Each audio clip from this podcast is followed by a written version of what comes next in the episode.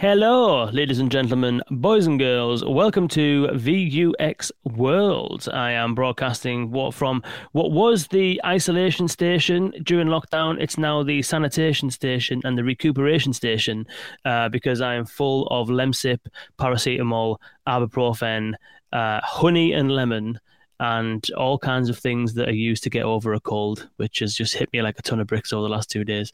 Uh, so, uh, before we do crack on with today's conversation, which is going to be an epic conversation, we're joined by Angel Castro uh, from Deutsche Telekom.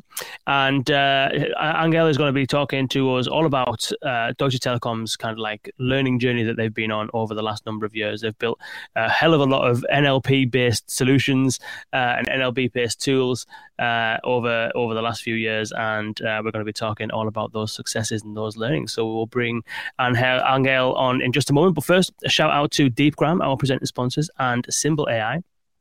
Uh, Symbl AI is a conversational intelligence uh, capability. It's a suite of APIs that allows you to access data within conversations that you really didn't know even existed. You can do a whole range of different things from topic summarization, intent classification, speaker diarization. Uh, you can actually take a conversation and generate a summary of that conversation using the Symbl AI capabilities. You can even build your own agent assist capabilities as well. So if you wanted to build something that can sit and listen to calls with your agent and guide them around next, be- next best actions and those kind of things. You can build all of that with Symbl AI. So if you are in the market for uh, some conversational intelligence, you want to see what it's all about, then do visit symbl.ai. That is S Y M B L dot AI for those of you tuning in on the podcast. symbl.ai. Thank you, Symbl, for presenting VUX World. And our next presenting sponsor is Deepgram, which is one of the leading providers of automatic speech recognition technologies out there right now. Uh, organizations all over the world are using Deepgram to power their voice assistants and voice capabilities across a whole range of different channels, including the call center, which we're going to talk about with Angel today. Um, so if you are in the market for some speech recognition that you can retrain based on your specific use case in your industry and your products or services, which very few people do. And it, uh, it pains me to see people using off the shelf solutions and wondering why it doesn't perform as well as it would do if you were to do something different and train it specifically to your use cases. So do check out deepgram.com if you want to take your speech recognition to the next level. deepgram.com forward slash VUX world. Uh, we're doing two webinars this month. Uh, one we're doing with Deepgram, and that webinar is called The End of can you repeat that? And that is all about how to create truly conversational AI, how to create a voice assistant, voice capability, whether you're building it for a website or an app or a, a, a device or your call center. How do you create something that is truly authentic, truly natural in the way that it converses with people, something that can actually really understand people uh, of all different languages and accents. And how do you create that experience that is what people expect of conversations. Uh, we're going to be getting into that. We're going to be joined by Scott Stephenson, the CEO of Deepgram, and Dion Milson, the CEO of um, Elerian AI. And we're going to be talking about how you do that. So, what I'll do is I'll put the uh, link to this in the show notes so that you can uh, you can join it. I'll put it in LinkedIn if you are tuning in on LinkedIn in the comments. There's that one, and I'll also put it in this chat here if you're tuning in on the YouTube. Uh, and if you're on, on a podcast, you can get that uh, in the show notes, as I said, or on the website. The second one is with AudioCodes. Now, one of the biggest stumbling blocks of implementing AI services into call centers is, is the actual integration part. Getting it actually implemented into your call center is one of the hardest parts. It takes a hell of a lot of heavy lifting to do. So it doesn't really matter how well you build that voice bot. What matters is whether you can actually get it in front of people. And what AudioCodes have is a very unique solution that will enable you to do just that very simply. Uh, it takes all of the pain and heartache out of integrating voice bots uh, into call centers. And so we're going to be, I'm going to be speaking at the AudioCodes webinar at the end of this month. Uh, and I think you should join us because if you are even remotely interested in putting voice assistant capabilities into call centers, which a growing number of people are, uh, you will definitely benefit from this because it will tell you how to do it. Uh, so please do join us on the 29th of March for that. Now, without further ado, please welcome uh, onto VUX World Angel Mario Castro Martinez of Deutsche Telekom. Angel, welcome. Hi. Thank you, Ken. Uh, thanks for a nice, uh, nice introduction. No problem, no problem. Thanks for joining us. That felt like a bit of a long intro. Apologies for making you wait for so long back there, back, uh, just back there. But uh, but we're here now. We're here now. Excited to chat. And uh, yeah, so tell us a little bit about yourself then. A bit about uh, you've been working at Deutsche Telekom for for quite some time now. You've got a decent amount of experience with speech recognition systems by the looks of things. Wonder if you can give uh, give our viewers and listeners a bit of a background about yourself and, and what you do at Deutsche Telekom. Absolutely. Um, yeah. So, hi, my name is uh, Angel Mario Castro Martinez. I work uh, at Deutsche Telekom for, yeah, almost five years. Yeah. No, actually, five years in January this year. So, yeah, quite a long time. Um, uh, it, and it, it's, it's, it, feels like yesterday because it's been changing uh, very rapidly. So, uh, I, I, I, guess that's that's kind of the feeling of the uh, working in a fast, fast moving world.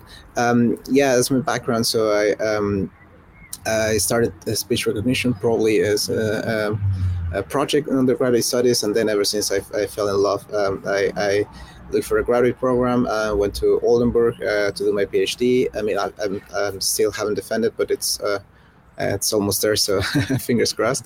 And um, I work uh, um, for a bit at Amazon Alexa in Aachen, and um, and then afterwards I joined uh, Deutsche Telekom. So I've basically been working in, in um, uh, most of the conversational AI stack. Um, so uh, speech recognition, natural language processing, or NLU, um, uh, um, dialogue management, and, and and speech synthesis. So yeah.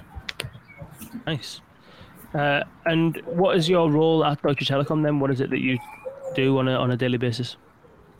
Yeah, well, interesting. So currently, actually, as uh, so my official role is uh, lead architect, and uh, what that uh, in more pragmatic terms means is I'm all over the place uh, relating projects we actually uh, have something to do with this conversational AI. So with my background, um, so in some of the projects, I'm, um, a bit of a, of a technical advisor in, in, in, in, how to implement best practices for designing digital assistants and in some others. Uh, so so in, in, in, the main other big project that I'm uh, um, I'm part of, it's uh, my role as a lead architect was to basically design a conversational platform as a service um, with these modules that I uh, mentioned together with my team and. Um, and, and yeah, so provided for in, internal and potentially external uh, uh, consumers.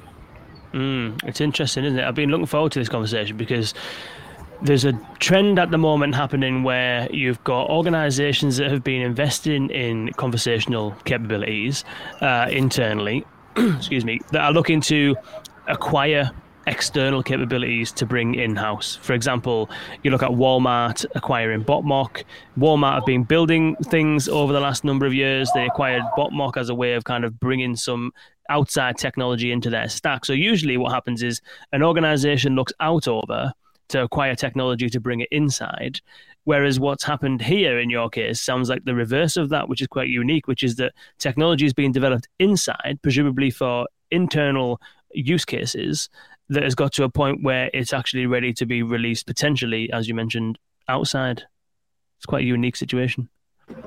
Yeah, yeah, and, and actually, um, part of uh, uh, the blessing in disguise is is is this um, very strict uh, data privacy uh, rules in, in Germany. I mean, well, in Europe altogether, but particularly in Germany, which um, when I first joined was kind of like, okay, so uh, can we not just uh, uh, get something out of the box, you know, like like you mentioned uh, with with some of those providers although uh, I, I do uh, understand the trade-off that it's not the as okay should, should we just take something out of the box or should we just um, customize to, to, to our needs right? So there's obviously pros and cons and happy to go deeper into those into this evaluation and it's uh, far from generic. Um, yeah with experience i learned to distrust uh, traditional benchmarks or uh, even a sales pitch of yeah we're the best. Of course who would say they aren't?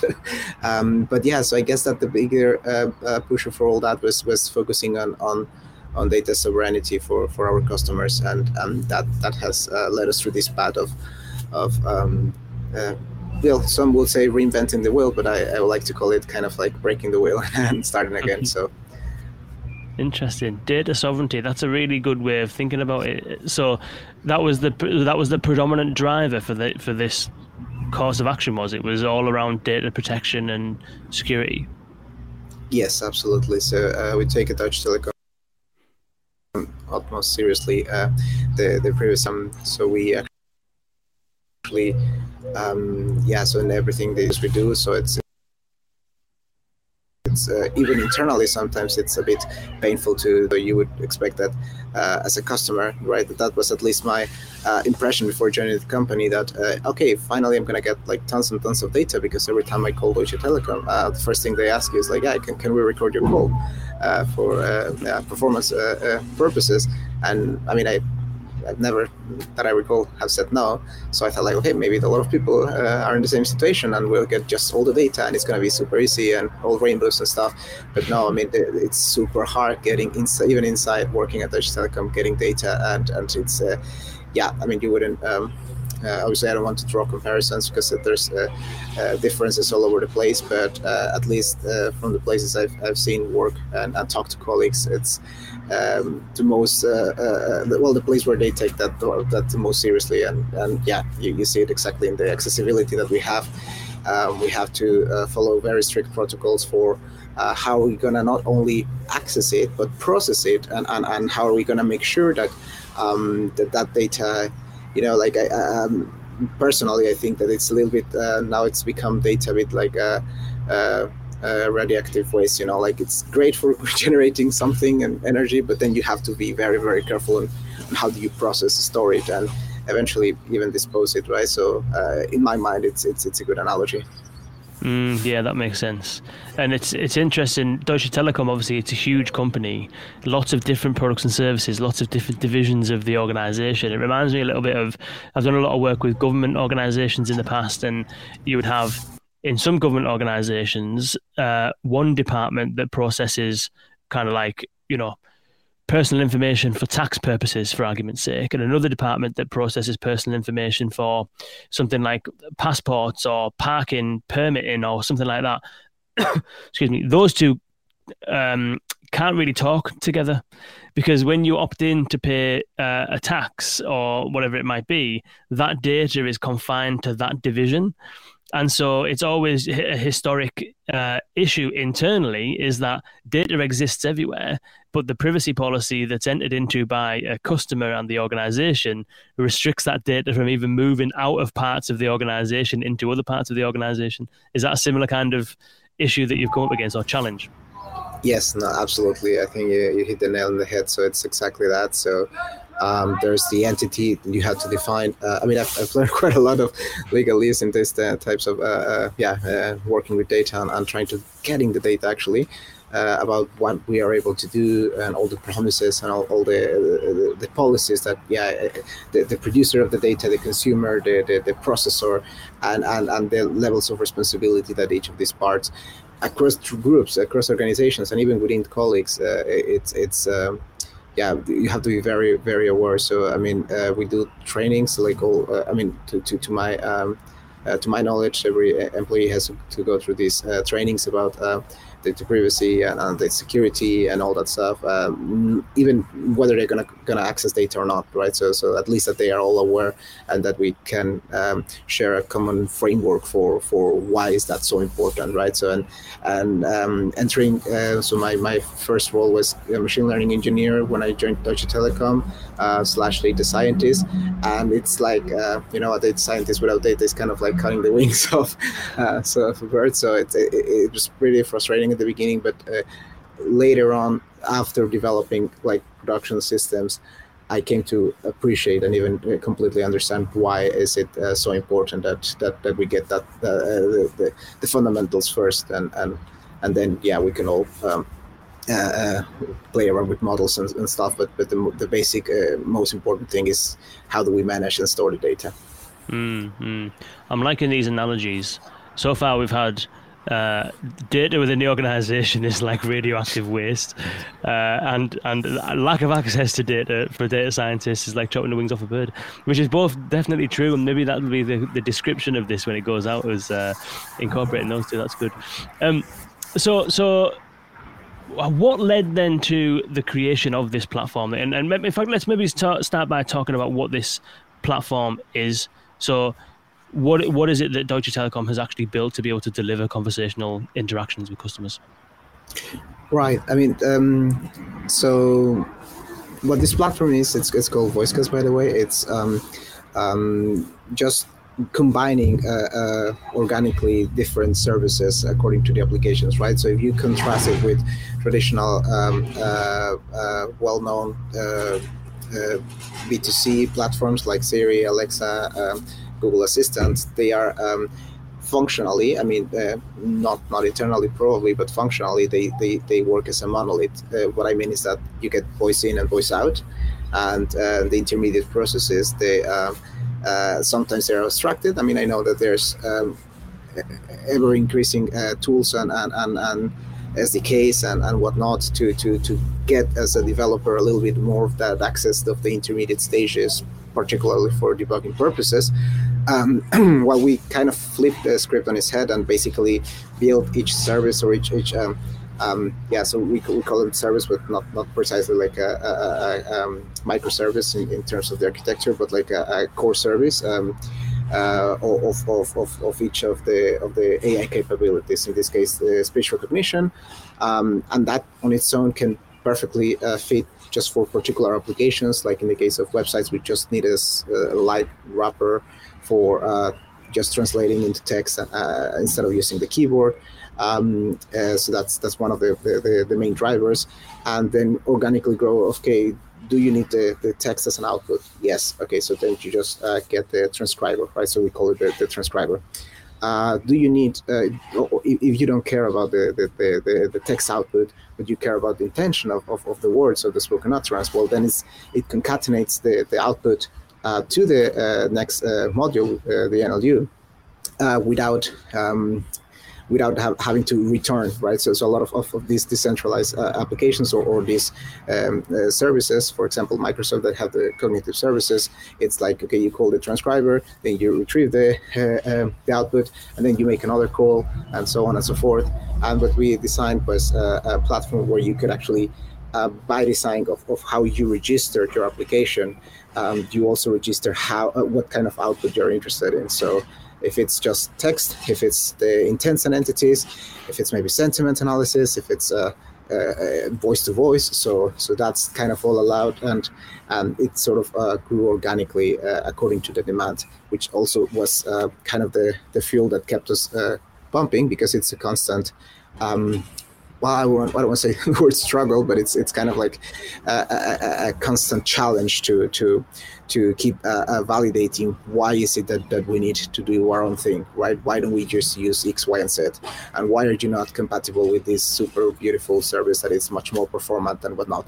So, so those um, those challenges, I mean, we continue validating them just uh, as we grow in demand organically, and and that um, that's where we found our niche, our niche. Sorry, so. Um, um, by just uh, uh, focusing on the customer needs, right? So if there's a particular application where um, not only the development uh, part, but but the um, the need is for a particular type of output, uh, we could easily customized, right? So we are not under the impression or the illusion that we're gonna beat all the uh, bigger competitors and that our models are gonna outperform everything. Uh, no, but uh, what we can do and we, we are focusing is and um, and in being very very uh, razor focused on the use case on the domain, and then producing models that are gonna uh, outperform uh, out of the box solutions in, in those particular domains while preserving the data so it's easier for uh, our customers to just um, coming from that uh, uh, understanding of, of how do we handle internally our data they say like of course so, so there's a problem here's our data uh, get our, uh, our model and, and and we move we move much faster than uh, having to do um, this whole uh, process step by step or even with out of the box solutions. Mm, interesting got Andrea Stange, Stan, Stange, Stang. I don't want to mispronounce that. Apologies. Very interesting discussion, chaps. Thanks for the event. You're very welcome. Thanks for tuning in. Um, so where did it start then? You mentioned speech recognition for kind of like taking voice and, and translating it to text on websites and, and, stuff like that. Is that where it began? Did it begin with speech recognition? I wonder if you can talk us through the evolution of where it came from and, and how it's evolved. Yeah, yeah. I mean, actually, it started all with speech recognition. So um, that's what I was most uh, most familiarized with um, uh, due to my uh, previous experience at Alexa, and um, I knew that it um, I mean, naively, I thought like, of course, we can just get a prototype in a couple of months and then replace whatever our current service was, right? So our, our current provider was.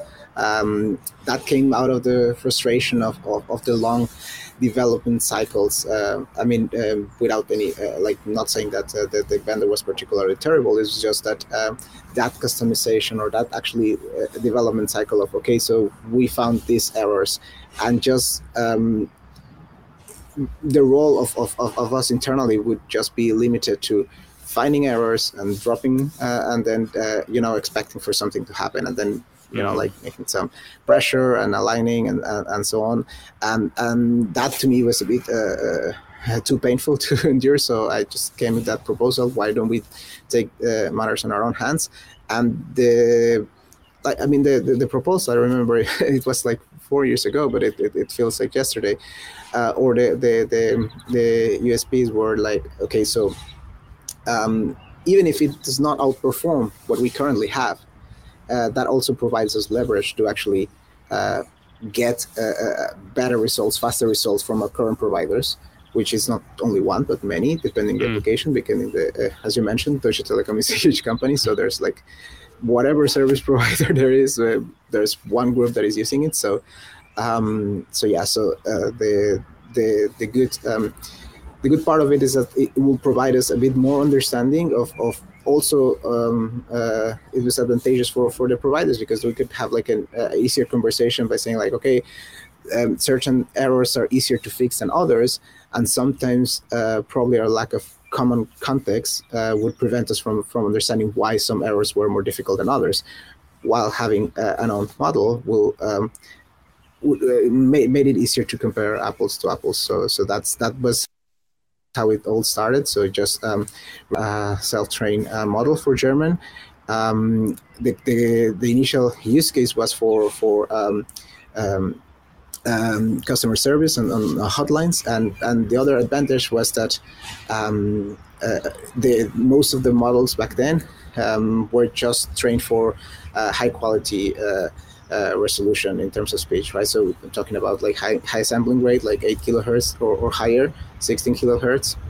Um, sorry, not 16 kilohertz or higher, and and and um, some of the codecs for for the line for the hotline because it had to to uh, basically um, support uh, all the legacy technologies like like copper lines and so on um, most more, more often than not were uh, like the recordings uh, or even the interactions were uh, coded in, in mu-law, which is kind of like the the lowest quality there is. So the models the, uh, were having very difficult time like uh, uh, parsing that, um, and that was another another problem to solve with with our own models.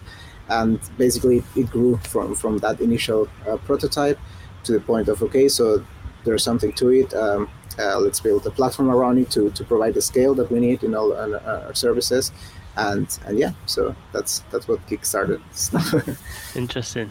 So then what happened next? It moved into nlu presumably to try and classify some of the text that you were receiving? Correct. Yeah so um, yeah the next logical step was of course nlu uh, because most applications were okay so yeah i mean it's good and all that you get the text but i mean there yeah there were a lot of, of problems with that because it's normalization and so on. So it's it's not just that you could just simply uh, use the text for for most applications. You also need to have this component of what to do, right? So so if ASR is important, is to the extent of um, understanding uh, the, the, the utterance, right? So not just reading it. There's if for reading you anyways need a human reading the text, right? So and right so and, and touching on that on that aspect actually um, kind of accidentally um, our our uh, other purpose uh, was not actually to replace any kind of our agents. So that's something that we uh, also have to be very very clear and upfront about it.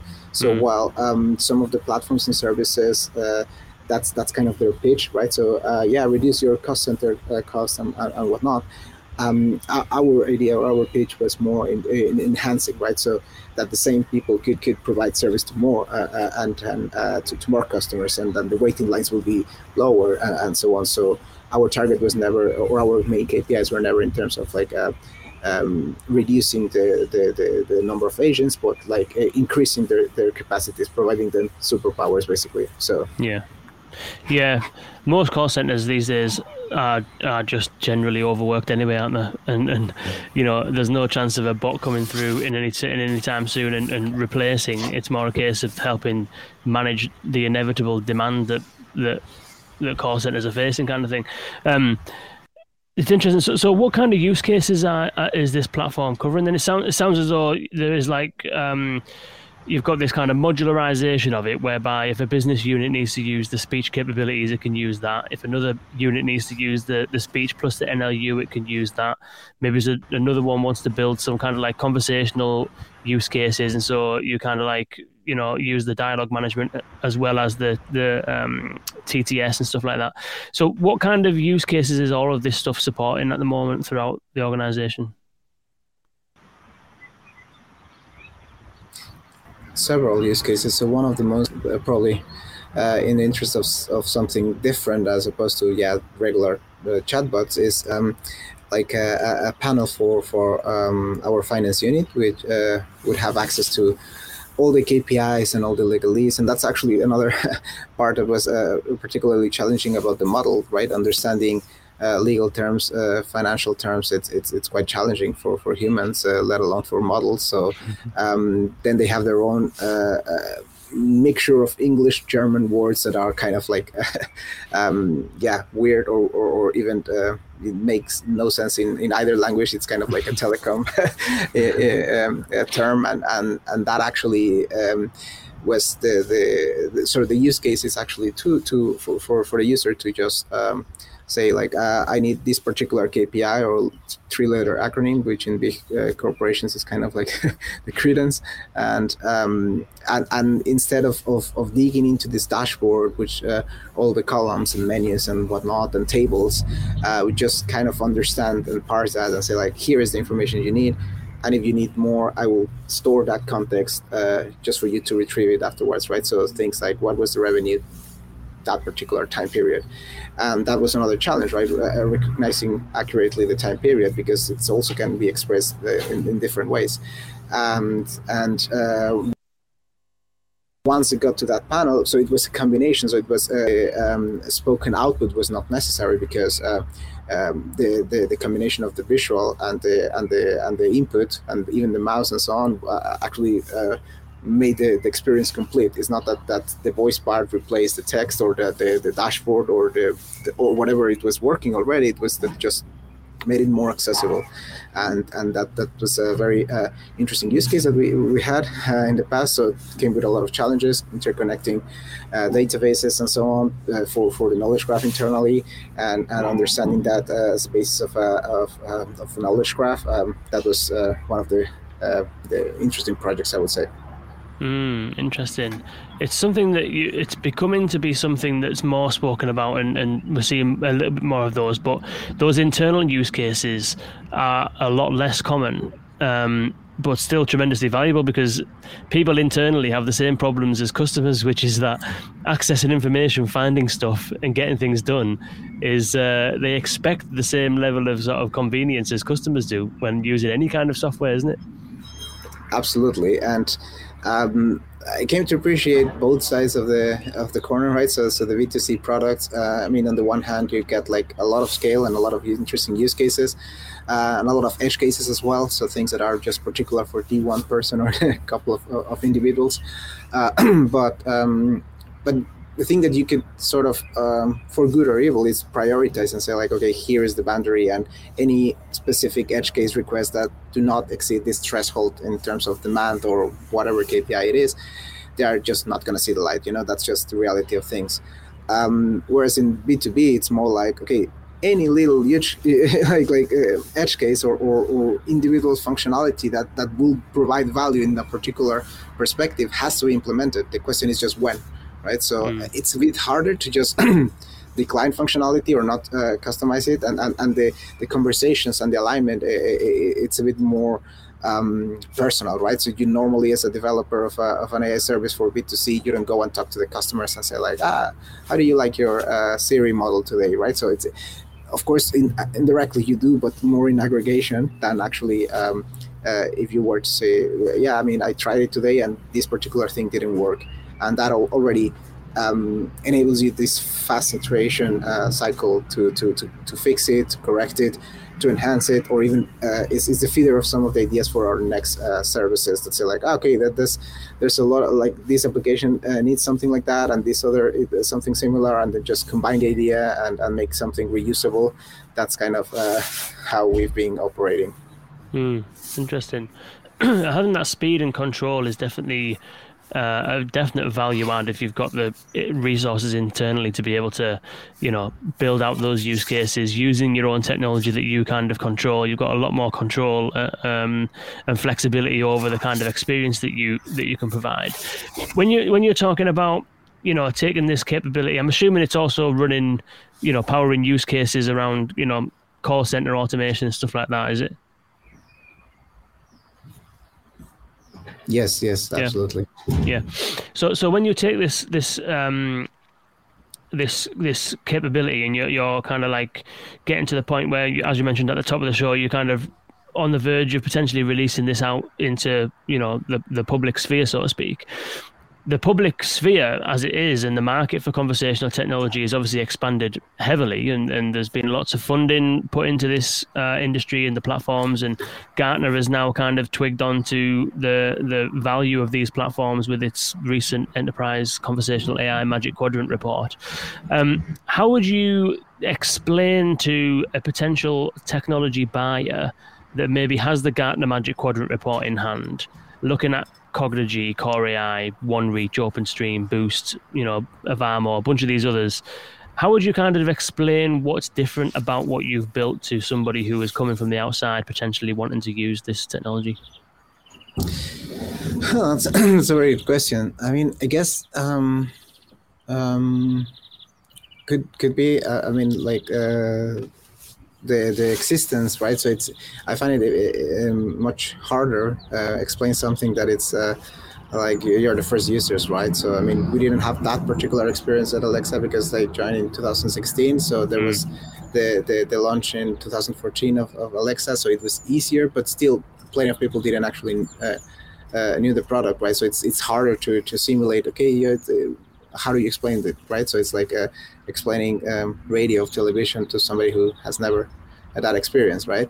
but in our case, we have already that uh, um, um, background to to compare and and to to to take as a as a yeah as a comparison. But uh, it's it's more about explaining the differences because naturally now that people and that, that this um, conversational AI revolution has like uh, taken over industry and several industries, um, it's more about the okay, but how are you different to X, Y, and Z, right? So, so we have to focus more on those type of questions rather than uh, what is that you do, right? So if it's uh, like mm. yeah, ASR, people now understand even the acronym, right? So when I started the field, that you say ASR and just like, okay, I don't know what you're talking about, speech recognition, and then you say like, ah, yeah, you you you recognize the voice. It's like, no, no, not really. So it's recognizing the text within the voice, and yeah, so so these kind of things uh, um, uh, and technologies were uh, completely. Um, uh, unconceivable to some extent to people who weren't uh, deeply involved or in, the, in, that technical field. And now it's more about uh, how is it different to X? How is it different to Y? Um, in terms of business models, in terms of of, of uh, the data protection, in terms of and, and a lot of times uh, uh, people haven't considered those those aspects, right? So there's data sovereignty. Then people say like, uh, what is it? Why why is that important? Mm-hmm. And and and having that that kind of experience of how this is this is more our approach of how do we explain uh, yeah, mm. the product, the platform. Yeah, I think the data sovereignty is a really is a really good angle to kind of to go with because you know most of these although some of them will offer like an on-prem solution or you know host it in your own cloud and stuff like that a lot of them do they are kind of like hosted and managed not necessarily managed in all cases but definitely hosted with the provider so to speak.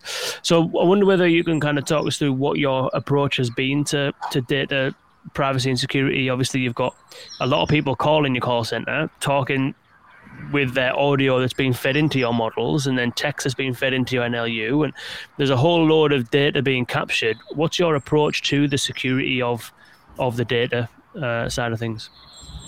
Right. So, I mean, um, yeah, we could have a whole podcast about all these uh, little um, uh, safeguards that we have. But um, I would say that, of course, uh, we base our own um, um, design of how to process data on, on our uh, internal regulations and GDPR and so on. So, for example, we uh, one of the basic principles was uh, preparing for this um, right to be forgotten or, or, or um, uh, explicitly from one customer saying like you know what? Erase everything that has to do with me or my voice or, or whatnot right?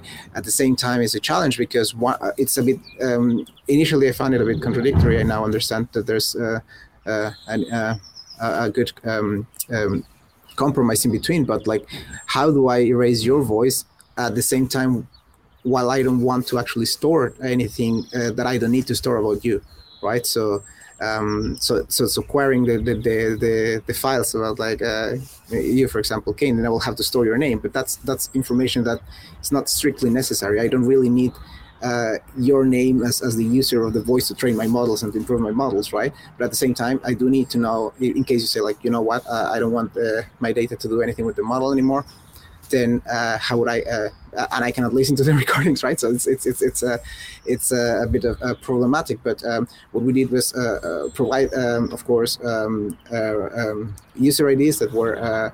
A little bit like hash, the sort of like passwords, and and then associate that to the user ID that were coming from the application and, and the boundary of the, the PII remains at the application and the request we get from the application that okay user that hash uh, once all the data uh, erased. And, and the storage that we that we have um, uh, is is, is, is, so it has a table where okay so all the all the hash users then uh, um, could be uh, used as, as the as the key to to delete all the uh, all those files in, in, in batch.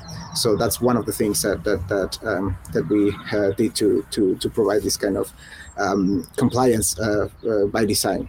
Um, another thing was, uh, of course, um, um, in terms of, of, of the, the, the, time that we actually are able to store the particular utterances or uh, verify utterances. So um, all data sets, all, all uh, um, uh, data points, utterances are, are uh, encrypted and we rotate the keys and so on. So it's a, a standard um, common best practices. Um, uh, but but one uh, thing on top is this the fact that we try to first uh, this get a good uh, distribution of, of the use case. That's why we, we, we focus a lot before we, we start storing data. We focus on on having a good alignment with the uh, potential um, user or application and what are the uh, relevant um, use cases. What is the, the domain? What is the scope of, of the application?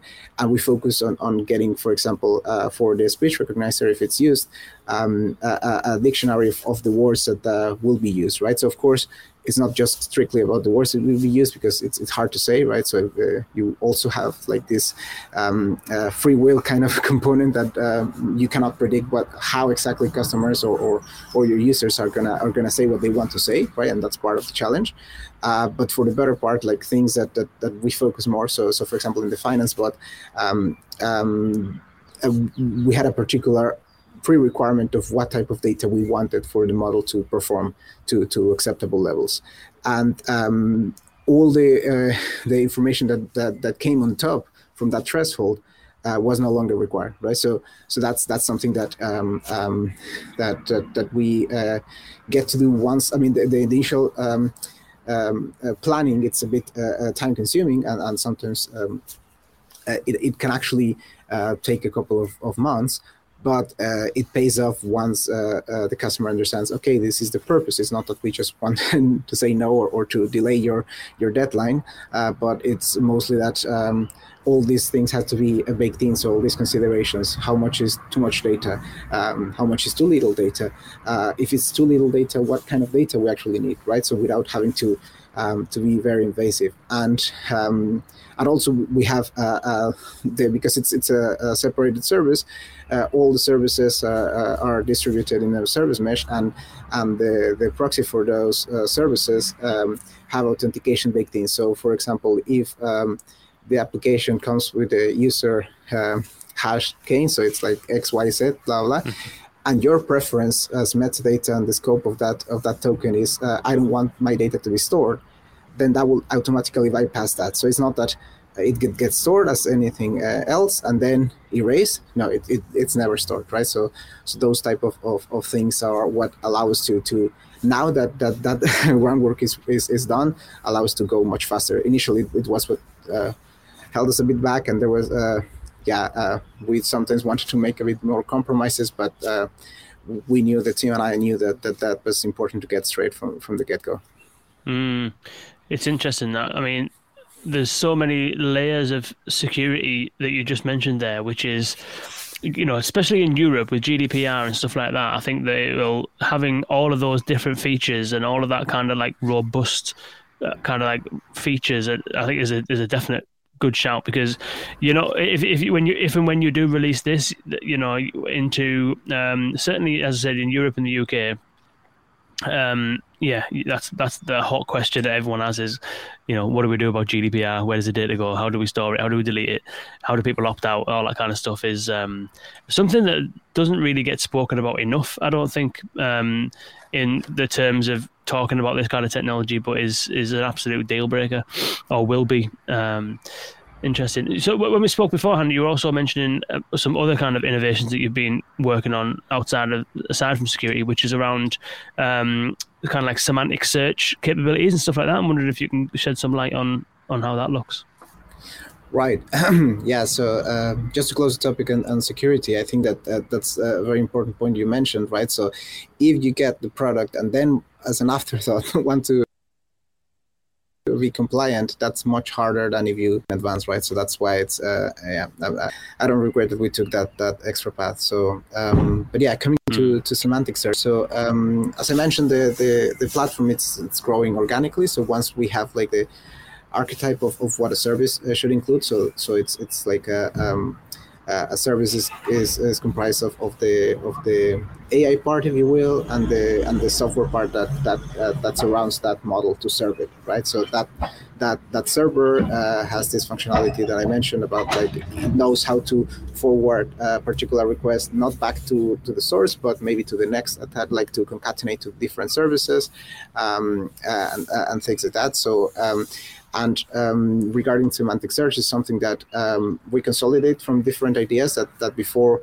uh, we were involved in, in, in getting these one-offs for, um, for example, for the finance, but it has its own uh, so, so its own knowledge graph, but uh, we didn't have uh, not um, uh, the, the, the permission to actually reuse those terms because, of course, they were very uh, um, uh, specific to finance and we didn't also have like the the, the chance of of, of uh, indexing the, the, the data directly, which would would have made the the task uh, much uh, easier because there were the actual uh, uh, uh, numbers, right? So and that's always like when it's about numbers and money, it's, it's super sensitive information. So. Um, so yeah, so so those those things were kind of like constraints, but gave us experience of if we were to build a, um, a general service um, for for different applications to to sort of uh, as a basis for for that uh, semantic search capability. Uh, how would that look like? And that's that's what got us into into creating now um, a general purpose uh, semantic search, which uh, has this um, offline component of indexing the data sources, and it uses um, uh, um, a neural model to, to process the queries, which is also uh, um, we, we get we get we got experience from the NLU of understanding the chatbots in the particular language and what are the edge cases and what are the uh, best models or pre-trained models, uh, and, and and we incorporate that um, experience into into the processing part, so the query part of the of the whole uh, pipeline.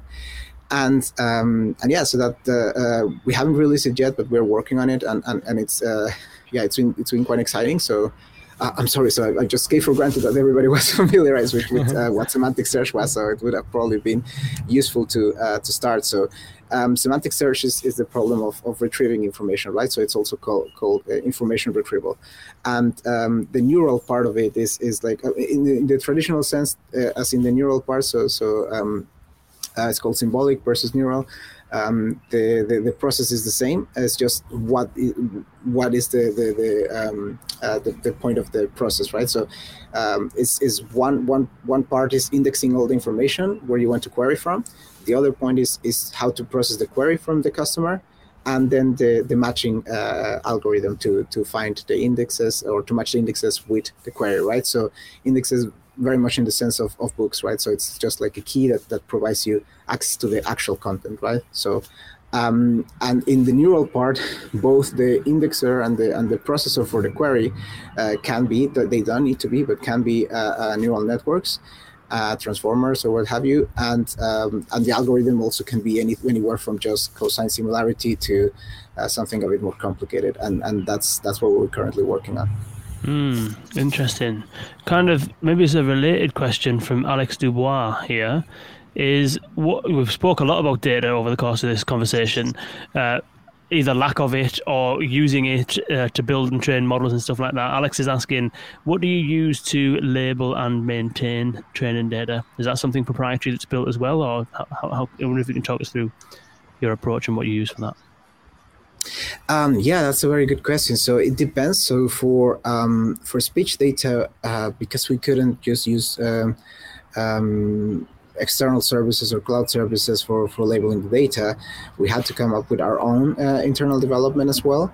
And then we just ex- extend on it. So um, nowadays, uh, I mean, we took inspiration in a lot of the tools out there.